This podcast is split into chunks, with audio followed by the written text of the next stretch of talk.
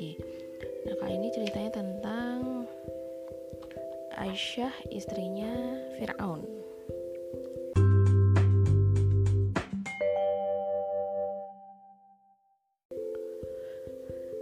Firaun memang dikenal oleh banyak orang. Nah, apa yang membuatnya terkenal?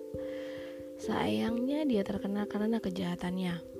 Dia adalah raja kejam yang menguasai negeri Mesir. Firaun juga menjajah Bani Israel. Dia menyiksa dan membunuh orang tak bersalah. Bahkan Firaun mengaku dirinya sebagai Tuhan. Dia memaksa rakyat menyembahnya. Bagi yang membangkang langsung dihukum mati sehingga banyak orang terpaksa patuh. Mereka memilih menyembah Firaun daripada mati. Namun, tidak semua orang bisa dipaksanya. Di antaranya yang menolak adalah istrinya sendiri. Perempuan pemberani itu bernama Aisyah binti Muzahim. Baginya, Tuhan sebenarnya hanyalah Allah. Aisyah seorang perempuan yang berakhlak baik. Dia beriman kepada Allah semata. Ibadahnya juga sangat taat.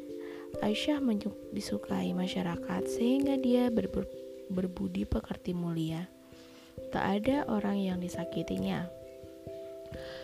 Nah, di samping itu, Aisyah ternyata berparas sangat cantik. Wajahnya yang rupawan memikat hati siapa pun. Masyarakat ramai memuji kecantikan dan akhlaknya. Banyak pemuda berharap bisa memperistrinya. Kabar tentang kecantikannya didengar oleh Firaun. Raja jahat itu penasaran. Dia sengaja melihat secara langsung. Ternyata benar apa yang dikatakan orang. Aisyah sangat cantik. Firaun berkata, "Wahai gadis cantik, menikahlah denganku. Aku adalah raja paling berkuasa. Aku memiliki harta yang sangat banyak. Hidupmu dijamin akan senang. Aku akan tinggal di istana megah. Kamu akan menyantap makanan yang enak-enak. Ke mana pun kamu pergi, ada pengawal yang mengiringimu. Tentu saja Aisyah menolak secara tegas. Dia bukanlah perempuan yang tamak dengan harta. Dia tak membutuhkan hidup di istana.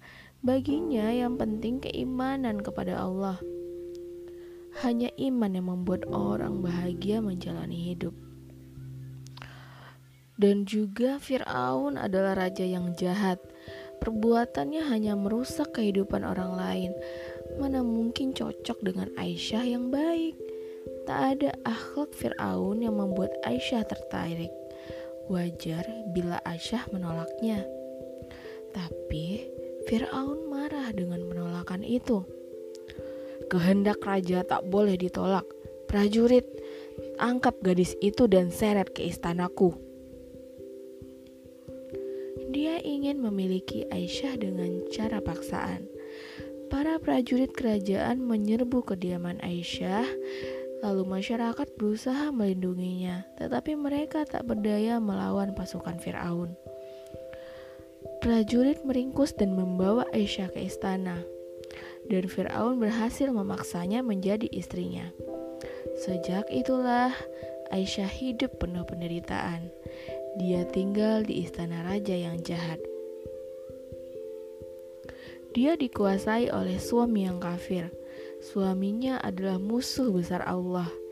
Tapi Aisyah tetap beriman kepada Allah secara sembunyi-sembunyi. Untuk sementara, Aisyah bisa beribadah dengan aman. Hatinya merasa tenang setiap kali sholat. Namun para pelayan istana mengetahui ibadahnya. Mereka menceritakannya kepada masyarakat, dan rakyat Mesir pun tahu kalau Aisyah tidak menyembah Firaun. Sebagian orang mengagumi keberanian Aisyah. Diam-diam mereka tak mau mengakui Firaun sebagai Tuhan. Mereka beribadah sebagaimana orang yang diajarkan Nabi Musa. Rakyat mulai membangkang kepada Firaun. Lambat laun ibadah mereka ketahuan. Fir'aun sangat marah. Orang-orang itu dijatuhi hukuman yang sangat berat. Dari itulah ketahuan pula keimanannya Aisyah. Apalagi rakyat Mesir memuji ibadah Aisyah pada Allah. Firaun bertanya, "Hai Aisyah, apakah kamu menyembah Tuhan selain aku?" Aisyah tak mau berbohong. Tuhanku hanyalah Allah, tidak Tuhan selain Allah.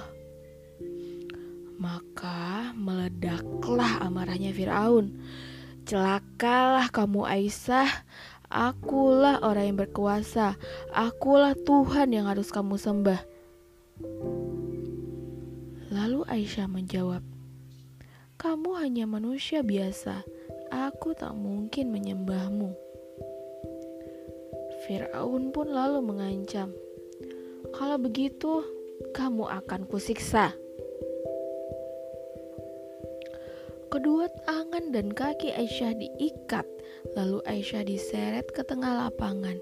Aisyah disiksa di bawah sengatan matahari. Orang-orang memandangnya dengan sedih, tapi mereka tak berdaya untuk menolong. Firaun berbuat demikian kejam pada perempuan baik itu.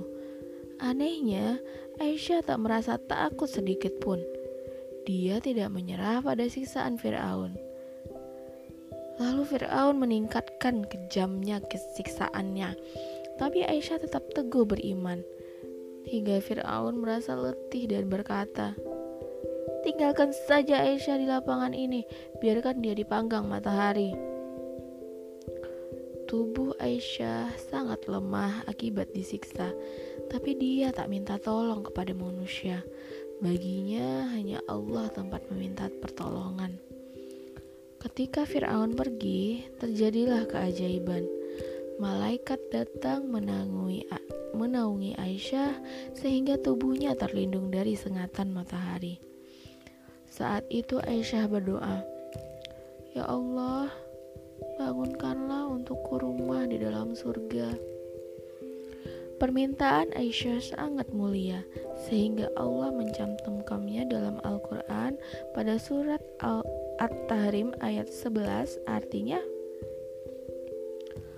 Allah membuat isti Fir'aun perumpamaan bagi orang-orang yang beriman ketika ia berkata, Ya Tuhanku, bangunkanlah untukku sebuah rumah di sisimu dalam surga dan selamatkanlah aku dari Fir'aun dan perbuatannya dan selamatkanlah aku dari kaum yang zolim. Ayat di atas adalah doa istri doa isti'adzah atau minta perlindungan kepada Allah. Para nabi dan orang yang soleh sering meminta sering berdoa meminta pertolongan kepada Allah. Aisyah termasuk orang yang doanya dikabulkan Allah. Allah langsung mengabulkan doa Aisyah. Malaikat datang memperlihatkan istana miliknya di surga. Aisyah sangat bahagia sehingga dia pun tersenyum-senyum. Saat itu juga Firaun datang. Dia berpikir Aisyah pasti sudah menyerah dan memohon agar dibebaskan. Tapi tidak disangka-sangka Firaun malah melihat Aisyah sedang tersenyum. Firaun tentu saja tak melihat surga yang dijanjikan Allah kepada Aisyah. Dia mengira Aisyah sudah hilang, hilang ingatan dan sudah sedikit gila. Begitulah ketangguhan Aiti Aisyah. Dia berjuang mempertahankan keimanan dan Allah pun mengakhiri penderitaannya. Tuhan pun kemudian mencabut roh Aisyah sehingga dia bisa menempati istana indahnya di surga. Tapi Aisyah tak ikut menanggung dosa Fir'aun sekalipun Fir'aun itu adalah suaminya. Sebab setiap orang memikul dosanya sendiri-sendiri. Lagi pula, ia dipaksa untuk menikah dengan pria jahat itu. Akhirnya, Aisyah berbahagia di istana surga, sedangkan Firaun akan disiksa di neraka.